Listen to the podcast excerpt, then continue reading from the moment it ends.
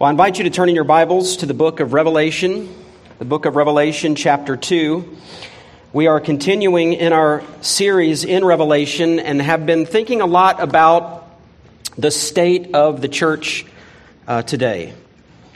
It seems that everybody has, has an opinion on how the church ought to look and, and live within a world that is increasingly hostile to the gospel uh, the constant cry from certain ministers and certain uh, marketers is that the church needs a new game plan. Well, we've, we've been hearing about this uh, for the last really couple of decades. We, we've heard from uh, the church growth experts, we have listened to the, um, the church consultants. Uh, but it's high time that we hear from our Lord Himself. Uh, when it comes to the church's health and when it comes to the church's holiness, there is really only one opinion that counts. Uh, and in this last book of the Bible, the Lord Jesus uh, presents to us the last word on the church in really a series of seven letters addressed to seven uh, historic churches, seven real first century churches uh, throughout Asia Minor. Uh, churches that represent conditions uh, existing elsewhere in the body of Christ, uh, conditions of cultural uh, polarity, uh, moral laxity, uh, conditions of doctrinal impurity and spiritual warfare that will persist until Christ returns for his people. In studying these seven letters, we, we really can learn about the Lord's will for the church. The, we might call it the Master's plan for the church, any church. Uh, his will and his plan for, for our church here at Faith Community. What Jesus thinks of the church is an issue that, that we cannot afford to ignore. Now, last week we looked at the first of the seven letters, the one from Christ to the church in Ephesus, the church that was, as we said, this was the church that was busy, a lot of activity, a lot of things going on, but they were busy really falling out of love with the Savior, falling out of love with Christ. Uh, we might, refer to this particular church as the loveless church. Uh, and that kind of church has existed really in every age uh, and does still today. Uh, those who have the right message, uh, but they are just cold and indifferent about it. Uh, they, they, they, they might, might even say that they have become polemic uh, in that they tend to describe their church or they tend to define themselves more often by what they are against than by what they are for.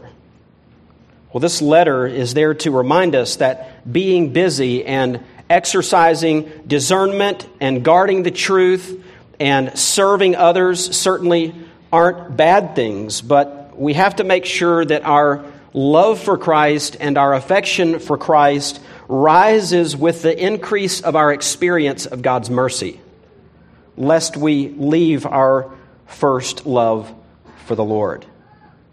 Now, this morning we will be looking at this second letter, the one to the church in Smyrna, a church that was faithful in the jaws of death. This, you might say this is the, the suffering church, the persecuted church that had been purged and purified. Now, if we understand our Bibles, it's, it's very clear to us that true believers, as well as true churches, will face persecution of some kind. Uh, the scriptures teach that really that churches and true believers are destined for that. We have been destined not only to believe, the scripture says, but also to suffer for the name of Christ. But not only that, we also know from the Bible that persecution and suffering have a perfecting work. You may be familiar with these passages. James, James chapter 1, verse 3 says, Knowing that the testing of your faith produces endurance, and let endurance have its perfect result, so that you may be perfect and complete, lacking in nothing. 1 Peter chapter 5 verse 10 says, "After you have suffered for a little while, the God of all grace, who called you to his eternal glory in Christ, will himself perfect, confirm, strengthen, and establish you. So we understand this dynamic. We, we understand the dynamic of how, how suffering produces the fruit of endurance and perseverance, and, and that produces that fruit of great hope. That the church that, that suffers is the church that is purged and purified. Now, why is that? Why is the church that's, that tends to uh, suffer from persecution or other forms of affliction, why is that the case? That the church that is in that type of situation is typically more stable, more grounded, and more pure than others. And the simple fact is that hypocrites don't stick around to be persecuted, right? Hypocrites don't stand and don't stay around when things get difficult.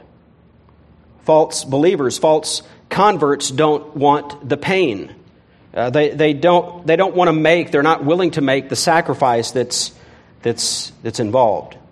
So the persecution and the trials and the tribulation and the suffering, all of those things that God uses to strengthen true faith, God also uses to expose false faith and to expose those who are simply playing games right, that are around for, for, other, for other reasons. Now, let me just read this passage for us. That's just four verses here in Revelation chapter 2. Let me read beginning there in verse 8. It says, And to the angel of, uh, to, to the, angel of the church in Smyrna, write, The first and the last who was dead and has, has come to life says this I know your tribulation and your poverty, but you are rich and the blasphemy by those who say they are Jews and are not, but are a synagogue of Satan. Do not fear what you are about to suffer. Behold, the devil is about to cast some of you into prison so that you will be tested. And you will have tribulation for ten days. Be faithful until death, and I will give you the crown of life. He who has an ear, let him hear what the Spirit says to the churches. He who overcomes will not be hurt by the second death. Now, as I mentioned last time, the structure of these letters is very similar with some slight differences, and we'll actually see that today and try to point those things out. But this, this particular letter opens up much like the letter to the Ephesian church by giving us the location of the church and then telling us something about the author. And so the verse starts out there, verse 8 says, And to the angel of the church in Smyrna, write, the first and the last who was dead and has come to life. So, again, in our, in a sort of our effort to maybe organize our thoughts as we move through these various letters, let me just break this down for us this morning into seven, seven parts. And we'll just begin with this the location of the church, which, of course, is, is uh, the city of Smyrna. Now, what do we know about this particular town or this particular community? Well, the town of Smyrna, which actually still exists, if you will, today, it's actually the modern, it's modern day Izmir there in, in, uh, in uh, Turkey. But this particular city is situated about 35 uh, or so miles up the coast from and almost due north of the city of Ephesus. So it was the next city that the, if you will, that the postman would reach on his circular route of the seven churches. So, as I, as I mentioned before, the letters of Revelation uh, 2 and 3 are listed in the same order that any traveler would go as he moved through Asia Minor, or as this, I said, this western end of modern day Turkey. So we assume that each new city, so first Ephesus and then Smyrna, that the messenger that delivered that letter would stay and that the others would move on.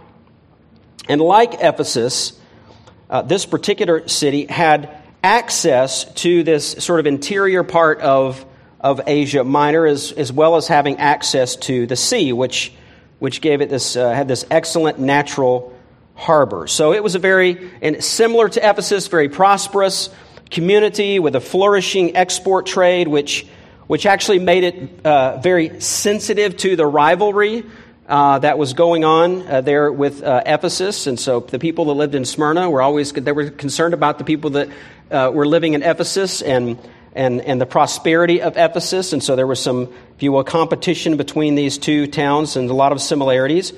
Uh, this particular city and its people boasted of being, quote, the pride of Asia. So they had this, had this uh, setting that was really breathtaking. It was very, um, uh, very incredible. You had this uh, where you had the, uh, a city that was very near that was near the water, but was also near the mountains, and so it began with this harbor, this very deep harbor of about 35 miles. And then you had you'd sort of traverse through these narrow foothills, and then behind the city rose what they called the Pagos, this, this sort of this part of the town there. It's a word that just means simply a hill, but it was a hill in that day that was covered with various temples and all kinds of noble buildings. So, very, very beautiful place, uh, not only because of its architecture, but also its natural topography. Uh, it became a center of science, it became a center of medicine, and, and it, like Ephesus, had been given the privilege of self governing. In fact, it was, was an exceptionally pro Roman community. Uh, back in 195 BC, a temple to Dea Roma, which actually is, is, is the city or even, you might say, the empire of Rome personified as a goddess. But this particular temple was built and dedicated in Smyrna. Um, and then through the years, this city had acquired quite a reputation for its patriotic loyalty to the Roman Empire. Actually, around the time of AD 25, many Asian cities were competing with one another for the coveted favor of erecting a temple to the Emperor Tiberius. And Smyrna alone was granted that privilege. And evidently, the cult of empire and the cult of, of, of the emperor or of Rome and Rome's Caesar was a matter of great pride in Smyrna. Which brings us to really our second idea, and that's the, the history of the church. The history of the church.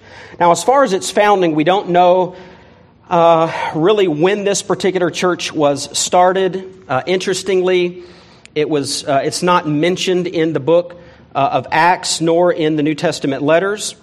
So we know some things about this fellowship from this particular letter in Revelation. We know it was a pure church, we know that it was a faithful church but we don't know any specifics regarding its beginning. What is easy to imagine, however, is how this church might have been started by those being influenced by the ministry that was taking place in Ephesus, less than 40 miles away.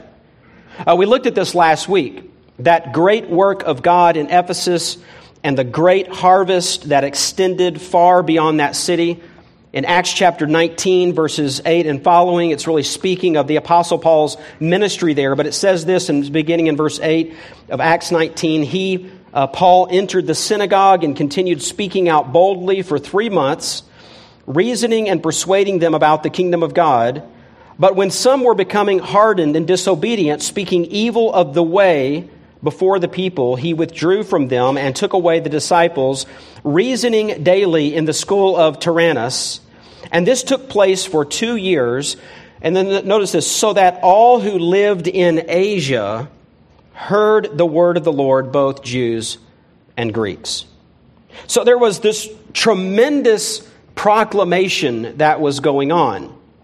And it seems that as the gospel spread and went out from Asia, or went out from Ephesus, that residents of these other cities that were connected via this, this road system connected to Ephesus were converted and, and began gathering together for worship and for prayer and fellowship and communion.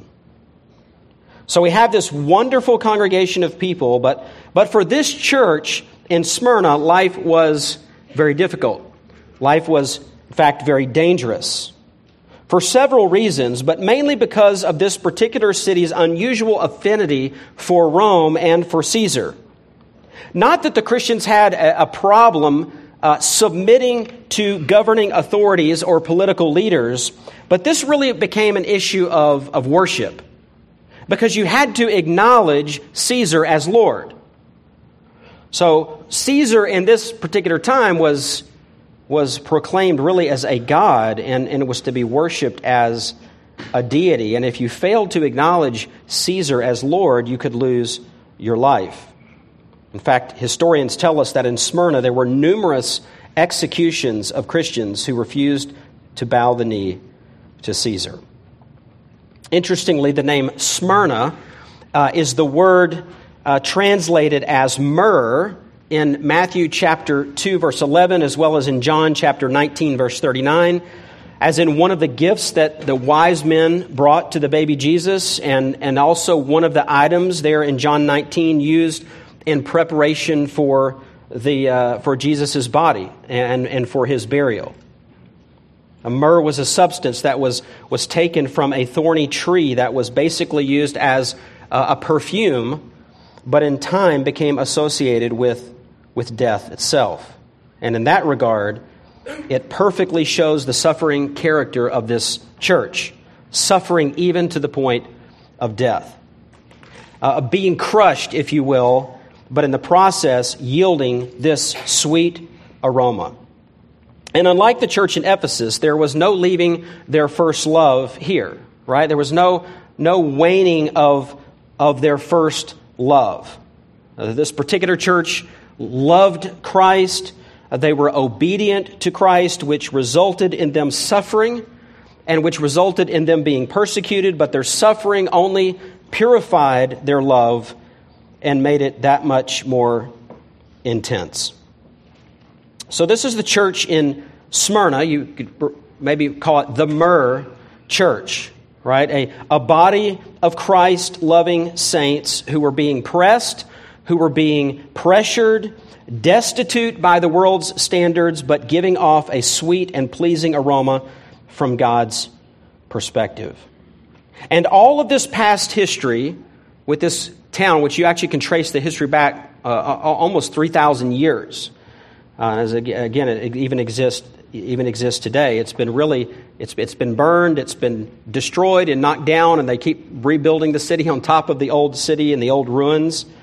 But it's all of this past history and it's all of this current context, and that's that's what causes Jesus to introduce himself to this church in the way that he does. And of course, he does this at the beginning rather than at the end of the letter, which was the case in all of the all of the ancient letter writing. So, so in other words, it would be if I, if I was writing under these kind of uh, guidelines, I, I, would say, you know, I, Joel, write to you, uh, Mike, or I, Joel, write to you, Shane. And so that's what's going on here. Christ, at the very beginning, rather than sort of waiting until the end of the letter to, to sort of sign the letter, if you will, rather than doing it at the end, he does this at the very beginning and mentions his name and and some things about him, or you might say his title.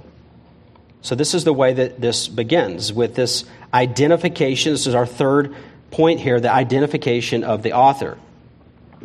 Now, as I've mentioned, though the Apostle John was the one writing these letters to the messengers from each church, he's not really the author of the correspondence.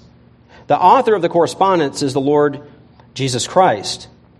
And Christ identifies himself to the church in this way. He says of himself that he is the first and the last who was dead and has come to life. Now, again, this, this connects back to the vision of the risen and ascended Lord Jesus back in chapter 1.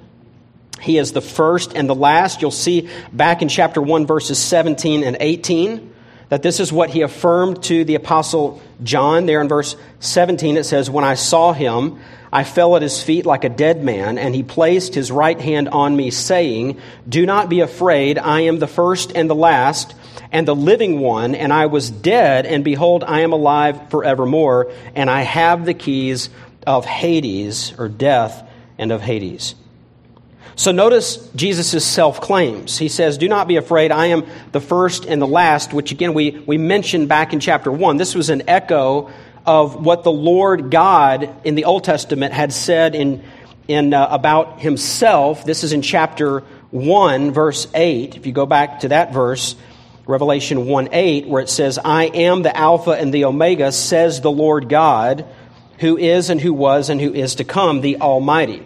Which I actually believe, and we didn't spend a lot of time on this when we covered that particular passage, but I actually believe this is the Father's affirmation to confirm the truthfulness of this, this prophecy that's given in the previous verse, in verse 7, even though some would argue that the spokesman in verse 8 is actually God the Son. That's why, in some of your translations, if you happen to have a, a red letter Bible, some of you, or most of you that would have that edition translation, would see that verse 8 is actually in, in red. But I, but I believe it's actually this, uh, the Father affirming this particular prophecy. Either way, it is clear that a close affinity exists between God the Father and God the Son in this book, which results from Christ being all the fullness of the Godhead and sharing in all of the perfections, the deity, and the essence of the Father. In other words, for Jesus to claim that he is the first and the last is to claim that he is God. Because this is a boast of Yahweh in uh, uh, both Isaiah 44 and, and chapter 48.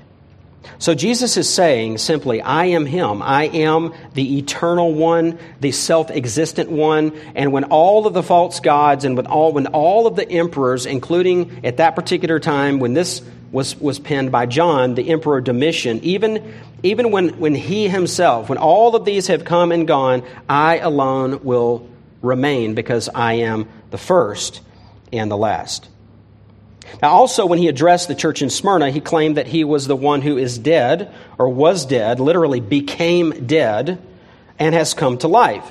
So, simply put, we, we, we live and we die, and the text says here that Christ, he, he died and he lived. And this is a paradox, really, of all paradoxes.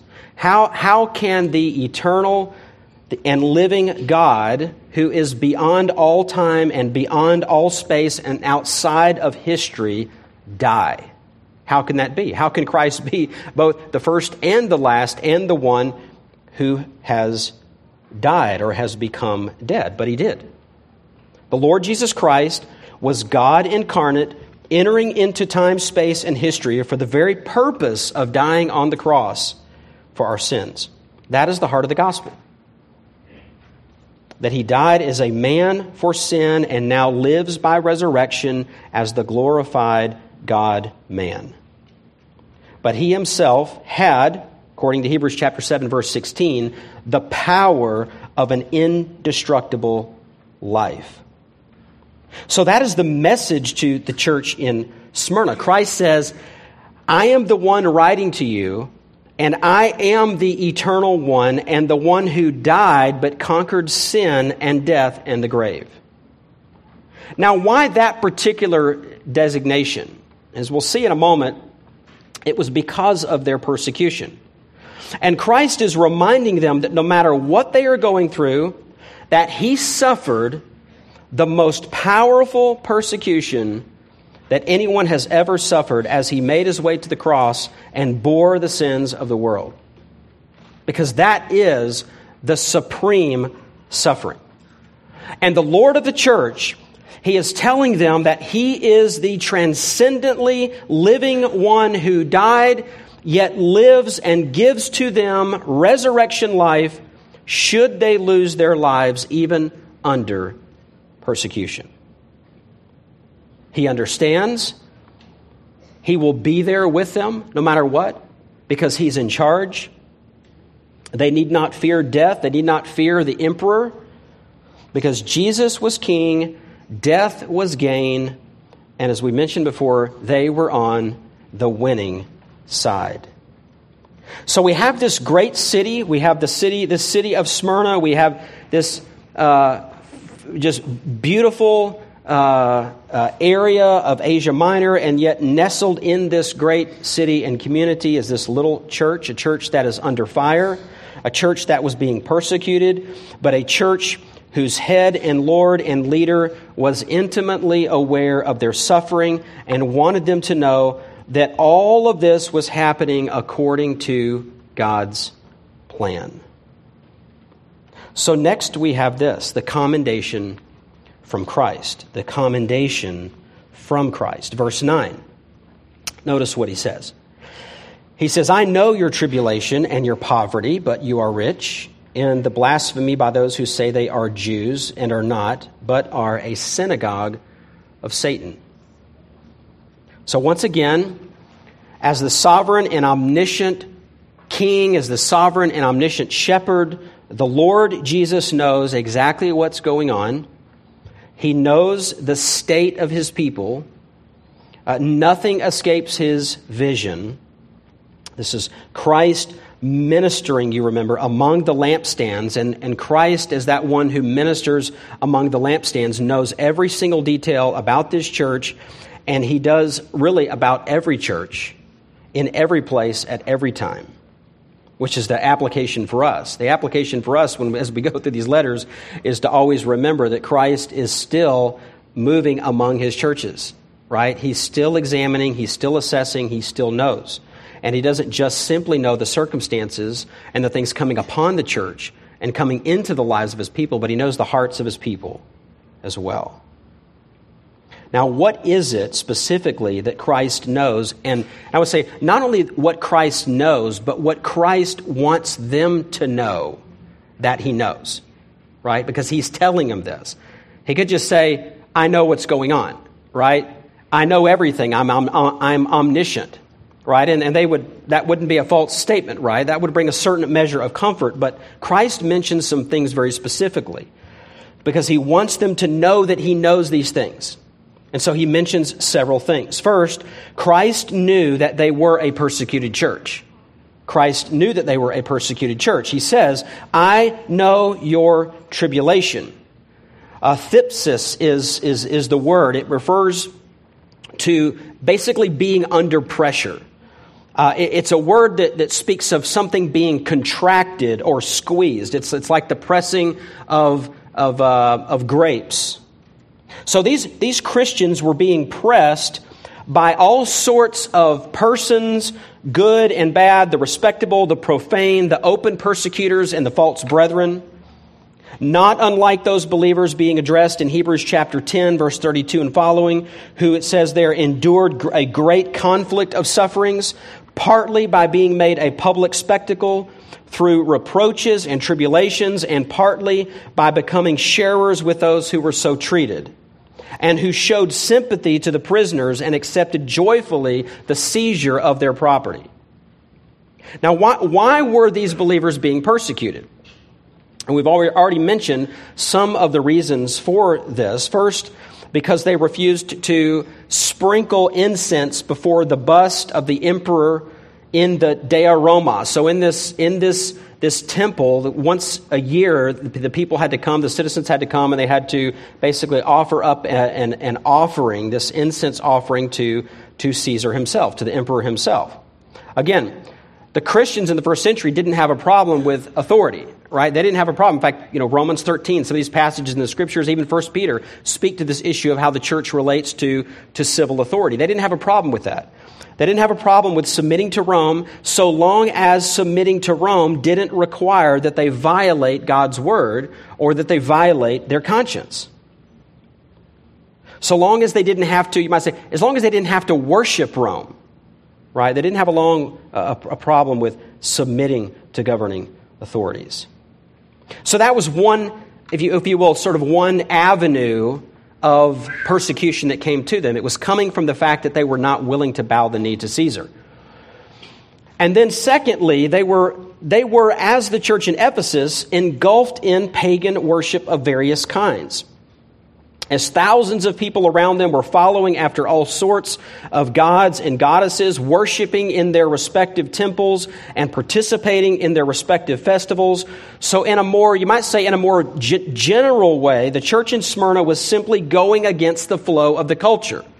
Right? So they had this emperor worship to deal with, but then in addition to that, they, they were just simply going upstream, right? Culturally speaking, because they were not willing to, eh, to participate in these other forms of pagan idolatry that, uh, quite literally, that all of, their, all of their neighbors were participating in.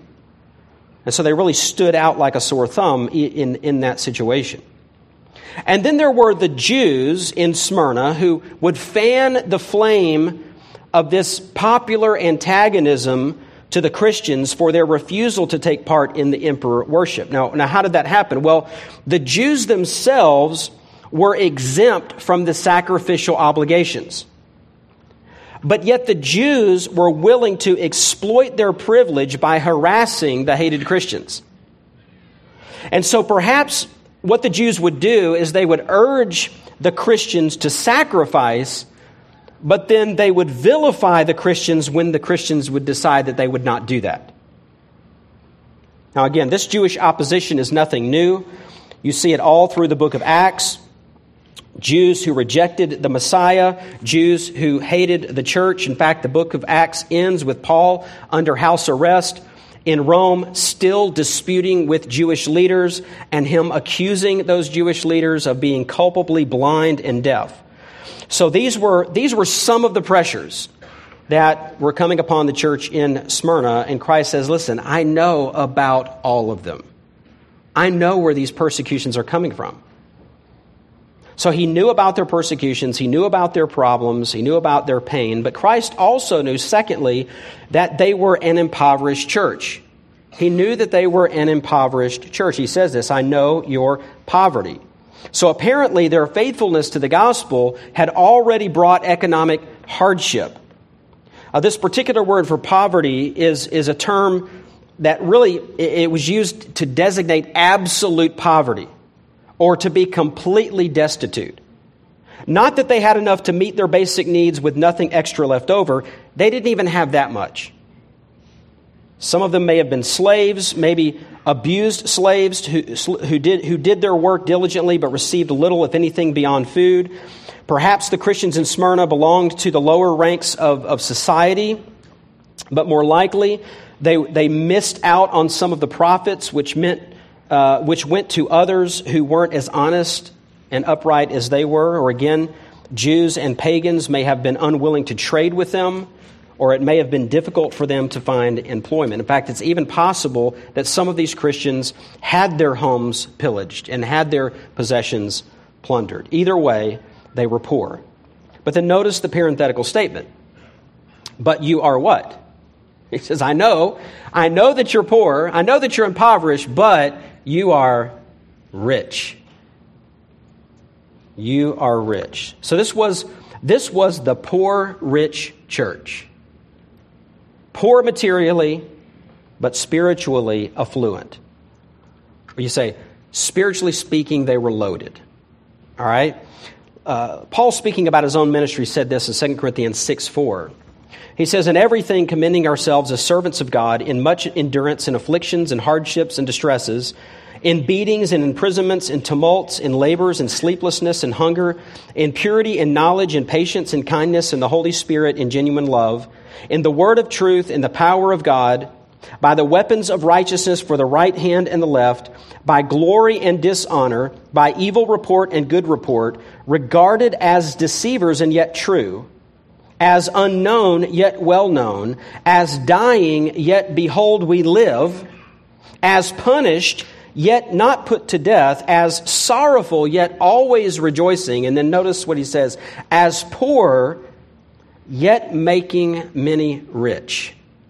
He said, that's, that's, our, that's our ministry. I mean, he's basically describing his ministry. He said, listen, we, we are poor, yet because we're preaching the gospel, right? We're giving people the truth of God's word. We are making many rich. And then he says, as having nothing, yet possessing all things.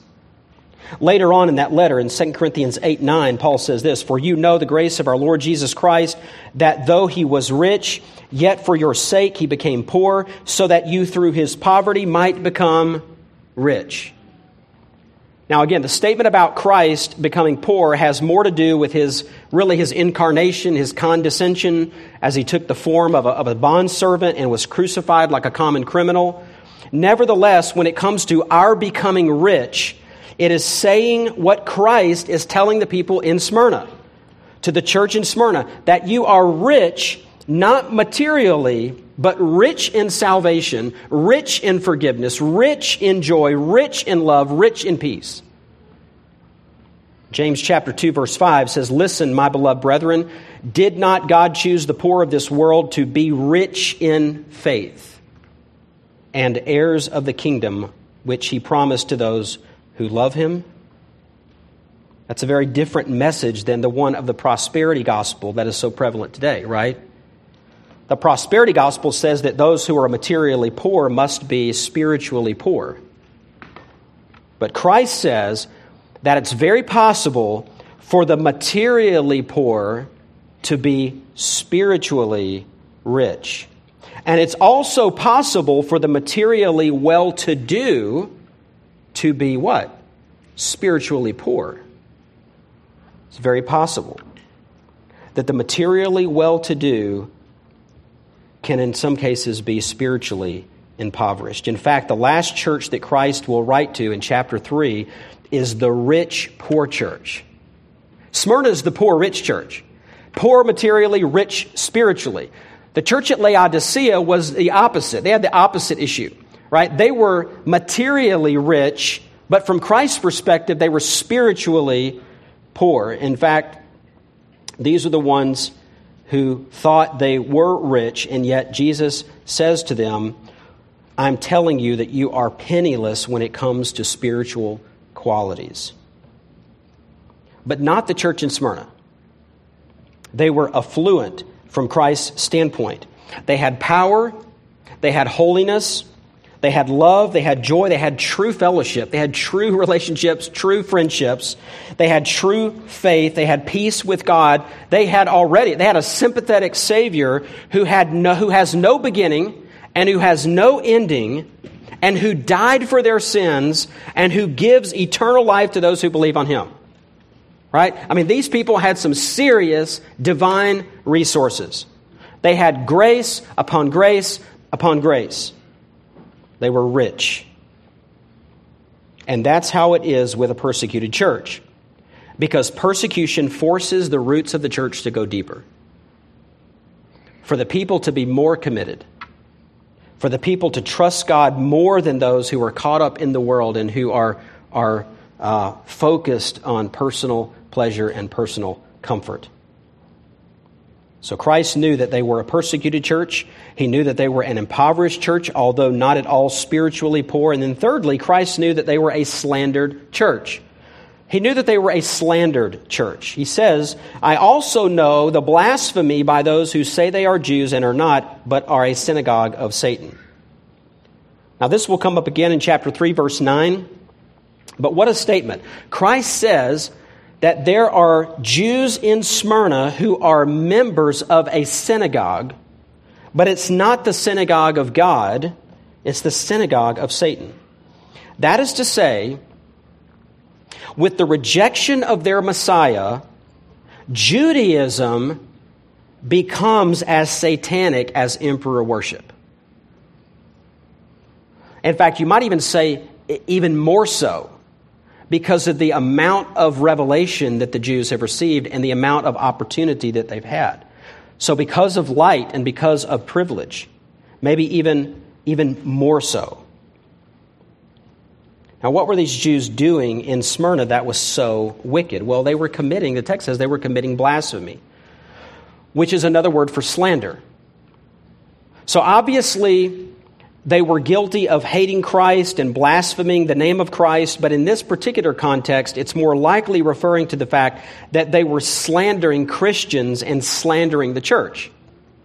Slandering them for various kinds of things. We, we have these, we have historical records that, that indicate some of these things. That they were accused of cannibalism, saying that they eat flesh and drink blood. So they were taking statements about communion and the Lord's Supper, and they were, they were, they were sort of uh, uh, pressing those things out and making those kinds of accusations, accusing them of lust and immorality because they would have uh, these, what they called love feasts in the church.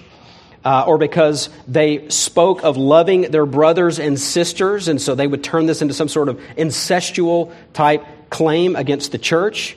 Uh, because they were greeting with, with one another with a holy kiss. I mean, they would just pervert and twist all these things to try to dest- destroy the church, slandering them for breaking up families because their message called for the highest allegiance to Jesus Christ, slandering them for atheism because they rejected the worship of emperors and the deities of Rome, slandering them for rebellion, slandering them for political disloyalty, and all kinds of things. That's what was going on. A large population of Jews poisoning the minds of the people against the Christians. And no doubt these Jews had a synagogue, a literal synagogue in Smyrna. But it was no synagogue of, of, of God, it was a synagogue, he says, of Satan, because they were not true Jews. And what does that mean? Well, I think what that means is that they were, they were Jews physically, but they were not Jews spiritually. You remember what Jesus boldly said to the Jewish leaders in John 8 when they made the assertion that God was their father. Jesus said to them, If God were your father, you would love me. For I have proceeded forth and have come from God, for I have not even come on my own initiative, but he sent me. Why do you not understand what I'm saying? It is because you cannot hear my word. You are of your father, the devil, and you want to do the desires of your father.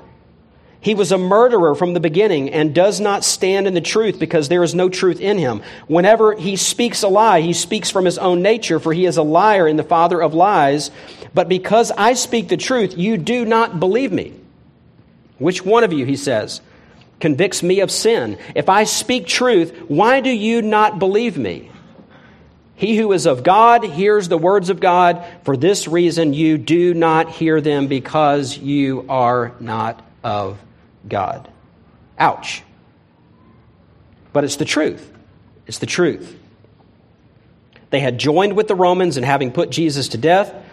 Then they joined with the heathen in putting Christians to death as they united to stamp out Christianity. And the reality is that all of the challenges that the church in Smyrna faced, this was probably the most difficult. But Christ says, I know about you. I know about your circumstances. I know about the persecution. I know about the poverty. I know about the lies. And I don't just know from some kind of distant observation. I know because of personal experience and because of first hand involvement. I know because I've been there. I've been there. And then he gives them these crucial words of exhortation. So this is our fifth point, the exhortation from Christ, verse 10. He says, Do not fear what you're about to suffer. Behold, the devil is about to cast some of you into prison so that you will be tested and you will have tribulation for 10 days. Be faithful until death, and I will give you the crown of life. So, really, there's three imperatives. We had three imperatives last Sunday, three today. It's basically, he says, Do not be afraid behold, it's just, I think a, a loose translation would be to say, be, beware or be aware of what is coming. So don't be afraid, be aware of what is coming, and be faithful. Now you think he, he might want to say to them, I know, I know what you've been through, but, but things are going to get better. But he doesn't do that.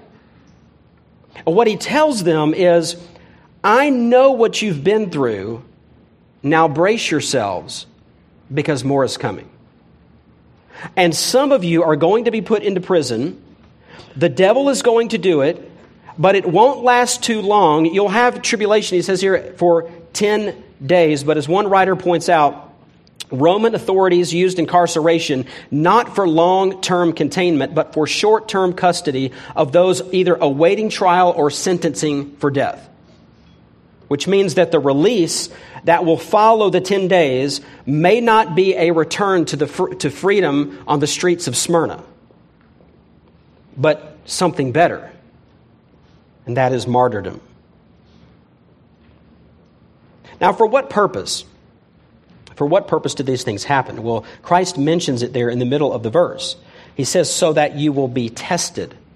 So that you will be tested. This, this word, it's, it's a word that can mean to tempt, but the basic meaning is the idea of testing or proving something that, and it, and it doesn't necessarily have this negative con- connotation when we think about temptation. By the way, this is the same term that's used back in chapter in the same in this same chapter, back up in verse two, where Christ was commending the believers in Ephesus for testing those who were claiming to be apostles but were actually false. So when we find ourselves in various trials and situations, whether these tests or trials become a proof of righteousness or an inducement to evil depends on our response. If we resist, if we resist this in God's power, then it, then it, then it is a, a test that proves our faithfulness. If we do not resist, then it becomes a solicitation to, to sin. And the Bible uses the term really in, in both of these ways. So when Jesus was led up by the Spirit into the wilderness to be tempted by the devil in Matthew chapter 4, it is clear that both God and Satan participated in the testing. God intended for the test to prove his own son's righteousness, but Satan intended it to induce Jesus to misuse his divine power and to give his allegiance to Satan. When you think about Job in the Old Testament, Job was tested in much the same way.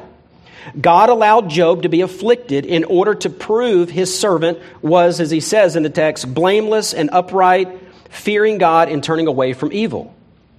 Satan's purpose was the opposite, right? Satan's purpose was to prove that Job was faithful only because of the blessings and the prosperity that the Lord had given him, and that if those things were taken away, that Job would surely curse God to his face.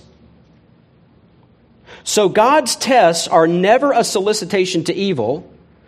And James, in James chapter 1 verse 13, strongly corrects those who would even suggest such a thing. He says there, let no one say when he's tempted, I'm being tempted by God, for God cannot be tempted by evil, and he himself does not tempt anyone. And the phrase there, by evil, is, is really the key, the key to the difference between these two types of, of situations. So in the wilderness, God tested Jesus by righteousness, whereas Satan tested him by evil. And then, according to verse 14 and 15 of James chapter 1, a temptation becomes an inducement to sin or evil only when a person is carried away and enticed by his own lust, his own desire. And then, when desire and lust has conceived, it gives birth to sin. So get this no, no, believer can claim that he was overwhelmed by, by temptation or that the devil made me do it. No one, not even Satan, can make us sin. Right? No temptation is inherently stronger than our spiritual resources. So people, all people, sin because they willingly sin. They willingly do it.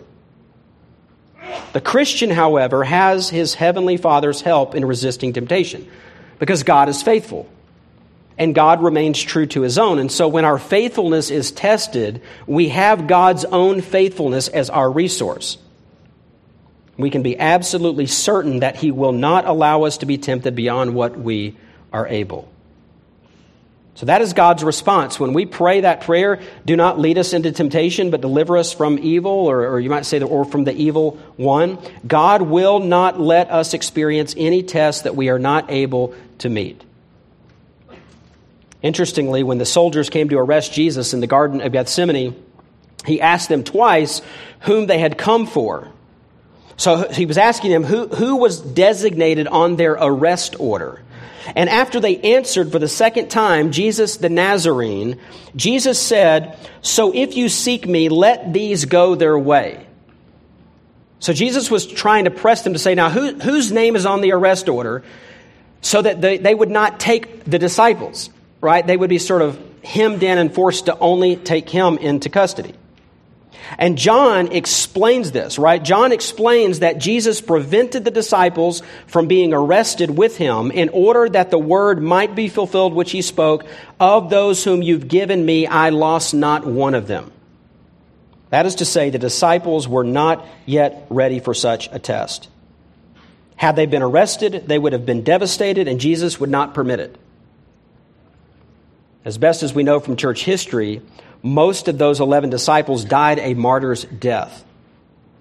The other, John, was, as we know, exiled on the island of Patmos.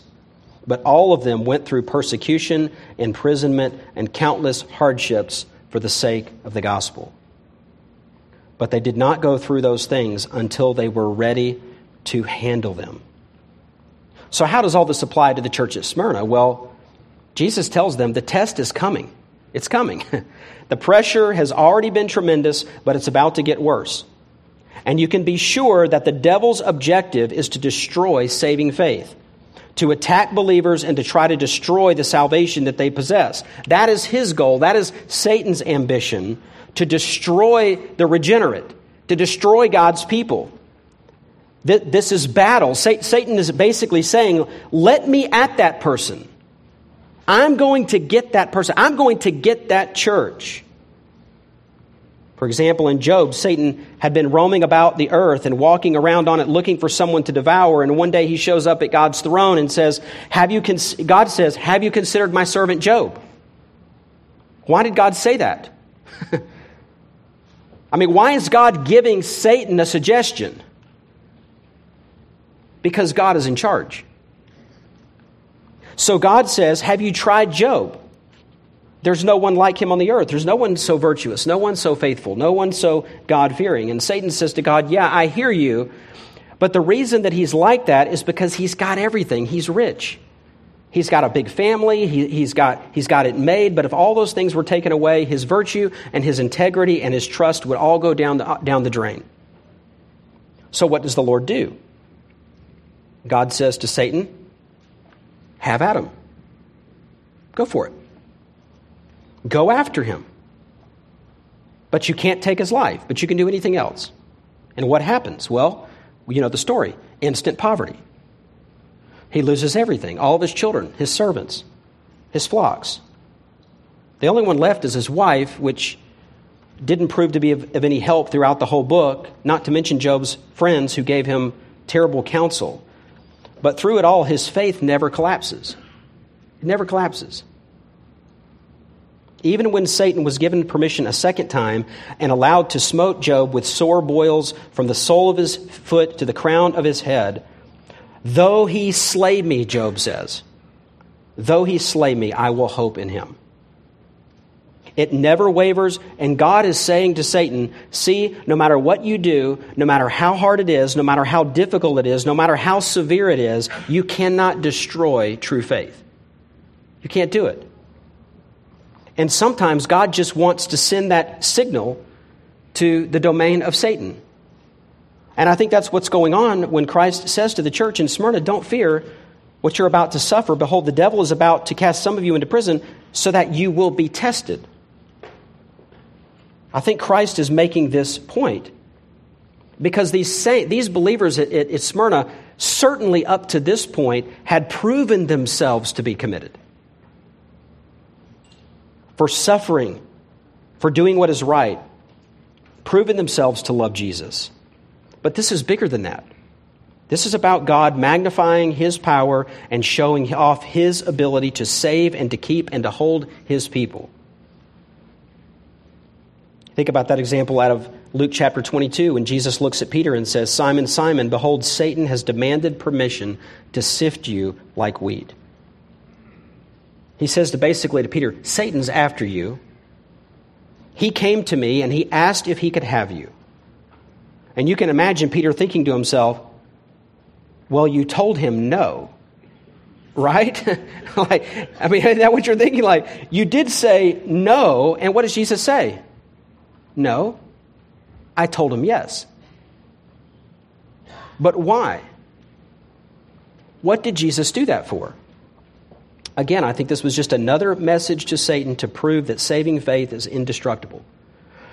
And Satan would go after Peter, but Jesus assured Peter and said this But I have prayed for you that your faith may not fail. And it didn't. We see the same thing in the Apostle Paul's life and ministry. A messenger from Satan went after Paul and couldn't destroy his faith either. In fact, through it all, Paul became stronger than ever. Became stronger than ever. I really believe that that's what's going on. this sort of, you might say, on a supernatural level, God is saying, I'm going to show Satan my glory, and I'm going to display the power of my salvation, and I'm just telling you, church, that the devil is going to come and he's going to cast some of you into prison, and it's a test. Not to reveal anything to you necessarily, and certainly not to reveal anything to me. I mean, Christ didn't need to know, right? He already knew them inside and out but to make the point to Satan and his kingdom that saving faith cannot be destroyed. So he tells the church, This is coming, it's a test, but I've prayed for you that your faith not fail. And then he actually exhorts them to what? to be faithful. To be faithful until death. Be faithful to the extent of being ready to die for my sake. Prove yourself faithful, and I will give you the crown of life, the victor's wreath, which is life. He is simply saying, if your faith is real, then it will last. And if it lasts, in the end, I'll give you life, the crown or the culmination, which is life. If you die in faithfulness, I will give you life. And if you're a true believer, you will die in faithfulness, right? Because your faith will not collapse. So, what do you have to fear? Christ says, Because I live, you'll live. So don't be afraid. You know what's coming. Keep striving to be faithful. Work out your salvation with fear and trembling, for it is God who is at work in you both to will and to work for his good pleasure. And do not be ashamed, because you know whom you have believed, and be convinced that he is able to guard what you have entrusted to him until that day. Folks, this, this, is, this is a tremendous church. A tremendous church. A church where martyrdom to them was a lifestyle and not an event that happens at the end of your life. They understood that Christianity costs you something. And you'll notice there's nothing negative said about or to this fellowship. Christ has no criticism, no rebuke. Unlike the other letters, with the exception of the letter to the church in Philadelphia, it contains no note of censure. Why is that? Because the church under fire will more often than not be a pure church. Because it is purged by the persecution. And people who are just showing up for whatever reason, once the persecution and the pressure start, they get out. They get out because they don't, they don't have anything to die for. They don't want to stay around and get killed in the massacre. Then, quickly, the command to heed, and again, these are just, we looked at these, this, this last week, verse 11. He who has an ear, let him hear what the Spirit says to the churches. He who overcomes will not be hurt by the second death. Again, Christ is the author of the letter. John penned it. The messenger delivered it to the church. But the Holy Spirit is the one who is pressing it to the heart.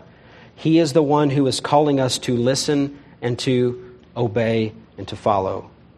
And then finally, the promise to the overcomer he who overcomes will not be hurt by the second death. Now, you'll remember from last week, every time you see that phrase, he who overcomes or, or, or, the, or the overcomer is mentioned, it just means Christian because based on 1 John 5, our faith overcomes.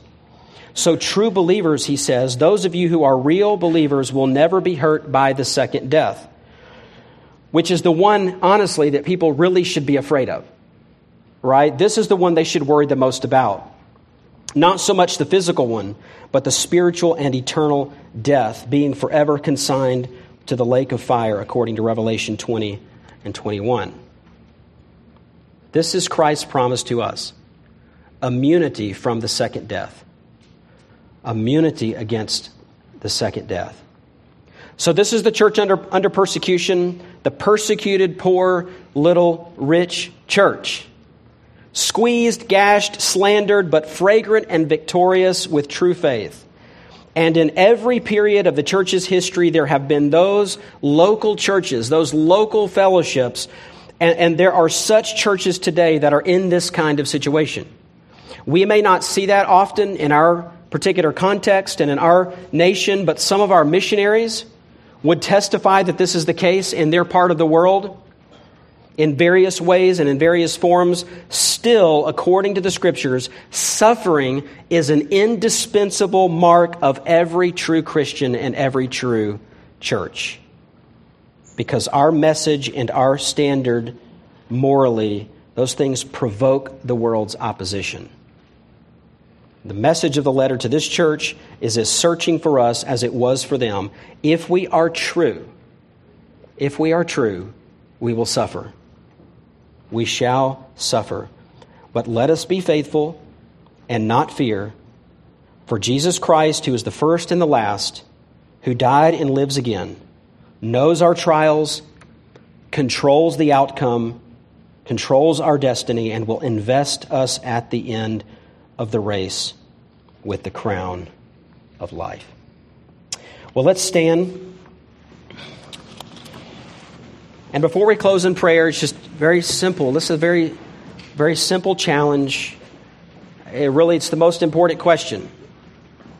Are you an overcomer? Are you an overcomer? Is your faith real? Are you waiting for the crown, which is eternal life, and will you escape the second death? If not, as always, we plead with you to repent and to turn from your sin and to place your faith, your reliance, and all, all that you are, uh, with all of your heart, that you would trust in the Lord Jesus. Today is the day of salvation. Let's pray. Father, thank you again this morning, Lord, for your word. We're so grateful for our Savior who is the everlasting one, the eternal Son of God, the one who died for our sins, and the one who now lives forevermore. Lord, as the church, we pray, Lord, that we would be ready for the test. Uh, we've already been through some tests, and Lord, we are even in, in some ways, even in the midst of trials as we speak, and yet, Lord, there are other things to come, and we pray that, Lord, as we face those things, may we be found with a love that is ever growing. And Lord, may we be found with a faith that perseveres and endures. That, Lord, you would help us to be like this church, a faithful church in the midst of suffering. In your precious name we pray. Amen.